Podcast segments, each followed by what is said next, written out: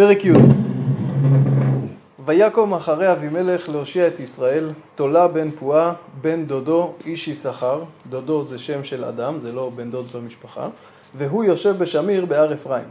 וישפוט את ישראל עשרים ושלוש שנה, וימות ויקבר בשמיר. ויקום אחריו יאיר הגלעדי, וישפוט את ישראל עשרים ושתיים שנה. ויהי לו שלושים בנים, רוכבים על שלושים עיירים, ושלושים עיירים להם, עיירים הכוונה ערים, כתבו את זה כלשון הלשון, להם יקראו חוות יאיר עד היום הזה אשר בארץ הגלעד. וימות יאיר ויקבר בקמון.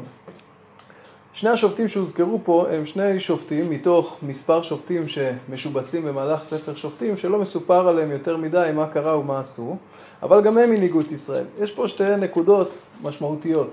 אחת, לדעת שמעבר לסיפורים המרכזיים זוהי תקופה שהתנהלה והיו בה שופטים שפעלו והנהיגו ושפטו והכתוב לא סיפר כי לא ראה לנכון לספר.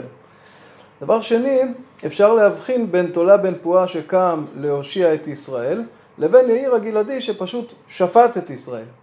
יש לו שלושים בנים שרוכבים על הירים, זה ביטוי של חשיבות. יש לו שלושים ערים, כנראה שהוא הנהיג את שבטו והאזור מכוח מעמדו וחשיבותו.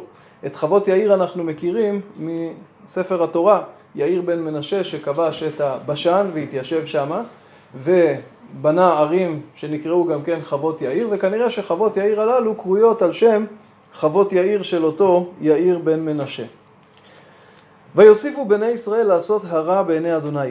ויעבדו את הבעלים ואת העשתרות ואת אלוהי ארם ואת אלוהי צידון ואת אלוהי מואב ואת אלוהי בני עמון ואת אלוהי פלישתים ויעזבו את אדוני ולא עבדו. ויחר אף אדוני בישראל וימכרם ביד פלישתים וביד בני עמון. וירעצו וירוצצו את בני ישראל בשנה ההיא שמונה עשרה שנה את כל בני ישראל אשר בעבר הירדן בארץ האמורי אשר בגלעד. ויעברו בני עמון את הירדן להילחם גם ביהודה ובבנימין ובבית אפרים, ותצר לישראל מאוד. ויזעקו בני ישראל אל אדוני לאמור חטאנו לך, וכי עזבנו את אלוהינו ונעבוד את הבעלים.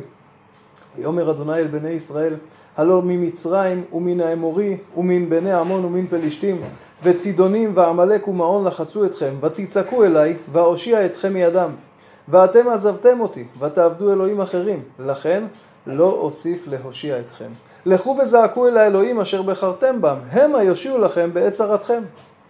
ויאמרו בני ישראל אל אדוני חטאנו, עשה אתה לנו ככל הטוב בעיניך, אך הצילנו נא היום הזה. ויסירו את אלוהי הנכר מקרבם, ויעבדו את אדוני, ותקצר נפשו בעמל ישראל. ויצעקו בני עמון ויחנו בגלעד, ויאספו בני ישראל ויחנו במצפה.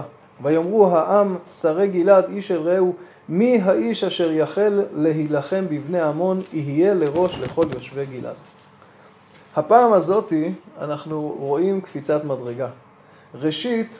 אה, אה, ויוסיפו בני ישראל לעשות הרע בעיני השם, יש פה קפיצת מדרגה בהידרדרות הרוחנית של עם ישראל. שבעה סוגים שונים של עבודה זרה, ואת השם הם לא עבדו. אחד הדברים שאפיין עובדי עבודה זרה זה שהם עבדו עבודה זרה בשיתוף. אפשר לעבוד גם וגם. עד מתי אתם פוסחים על שתי הסעיפים, אומר אליהו לבני ישראל. פה הם עבדו את כל סוגי העבודה זרה, את כל סוגי האלילים האזוריים, ואת הקדוש ברוך הוא לא. הגיע פה לאיזשהו מקום שבאמת לא ידענו מעולם בעבר. ולכן גם התגובה של הקדוש ברוך הוא היא קשה. זו הפעם השלישית שהקדוש ברוך הוא נגלה בספר שופטים בעקבות חטאי ישראל. הפעם הראשונה הוא הוכיח אותם על ירושת הארץ, ואמר להם שהגויים יהיו לצידים ולצנינים. בפעם השנייה, לפני סיפור גדעון, כשהם זועקים, הקדוש ברוך הוא שולח מלאך, שולח נביא, מוכיח אותם, וזה מסתכם בכך. הפעם הזאתי, הקדוש ברוך הוא אומר, אני לא אושיע אתכם. זה מעולם לא נאמר. זעקו אל האלוהים אשר בחרתם. הפעם בני ישראל מבינים שהם צריכים לעשות שינוי. כשהמלאך הגיע בזמן גדעון, לא הייתה תגובה. והקדוש ברוך הוא הקים להם את גדעון, ודרך גדעון הקדוש ברוך הוא ניסה להחזיר אותם למוטב. אבל זה לא החזיק מעמד לאורך זמן, ולכן הפעם הקדוש ברוך הוא אומר, אני לא הולך להושיע עד שמשהו מתרחש. ואכן בני ישראל מבינים ומודים, חטאנו, הם מסירים את אלוהי הנכר ומתחילים לעבוד את השם, ורק אז מופיע הביטוי ותקצר נפשו בעמל ישראל. גם הביטוי הזה הוא ביטוי מורכב, ותקצר נפשו בעמל ישראל יכול להתפרש כהקדוש ברוך הוא כבר לא יכול לשאת יותר את הסבל של ישראל והוא מחליט להושיע אותם, או להפך, ותקצר נפשו בעמל, המילה עמל פירושה גם חטא, הקדוש ברוך הוא כבר רואה את זה חוזר וחוזר. אבל אף על פי כן אנחנו מוצאים שבעקבות זה אכן הקדוש ברוך הוא בפרק הבא יקים להם מושיע שיושיע את ישראל, אבל הפעם הם נזקקו לעבור תהליך יותר משמעותי לפני שה... מושיע יבוא ויושיעם.